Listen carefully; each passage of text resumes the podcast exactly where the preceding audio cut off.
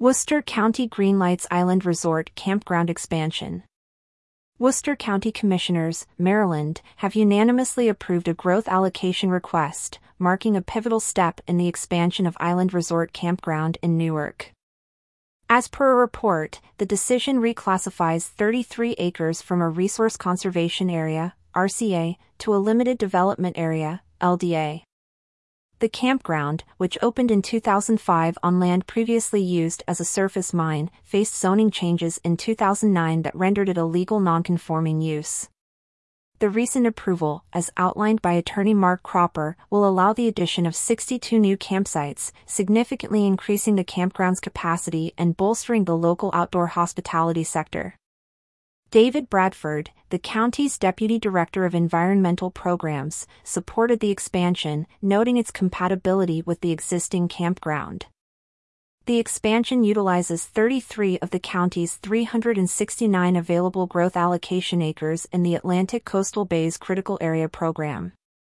This judicious use of growth allocation underscores the county's commitment to balanced development, preserving natural resources while fostering tourism and recreation. Despite the plan's alignment with the county's comprehensive plan, it has met with some opposition. During a public hearing, resident Stephen Katsanos raised concerns about zoning, habitat and water quality improvements, and potential impacts on Newport Bay's water quality. These concerns reflect the ongoing need for responsible development that balances growth with environmental stewardship. Addressing traffic concerns raised by residents Judy and Brian Wilbur, the proposal suggests a separate entrance for the campground on Route 113. This consideration of local infrastructure and safety is a key aspect of sustainable campground development, ensuring minimal disruption to existing communities.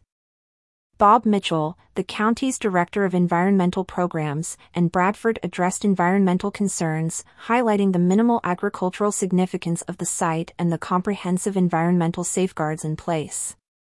The planned tree planting, stormwater management, and forest conservation efforts demonstrate a commitment to environmental responsibility, a core value in the outdoor hospitality industry.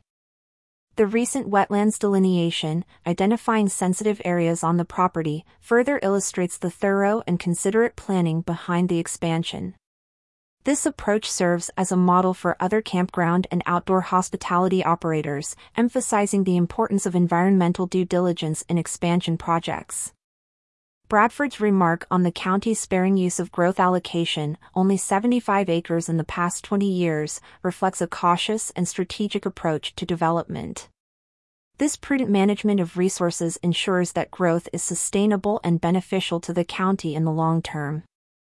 The unanimous vote by the commissioners to approve the growth allocation request is a testament to the project's sound planning and alignment with county objectives.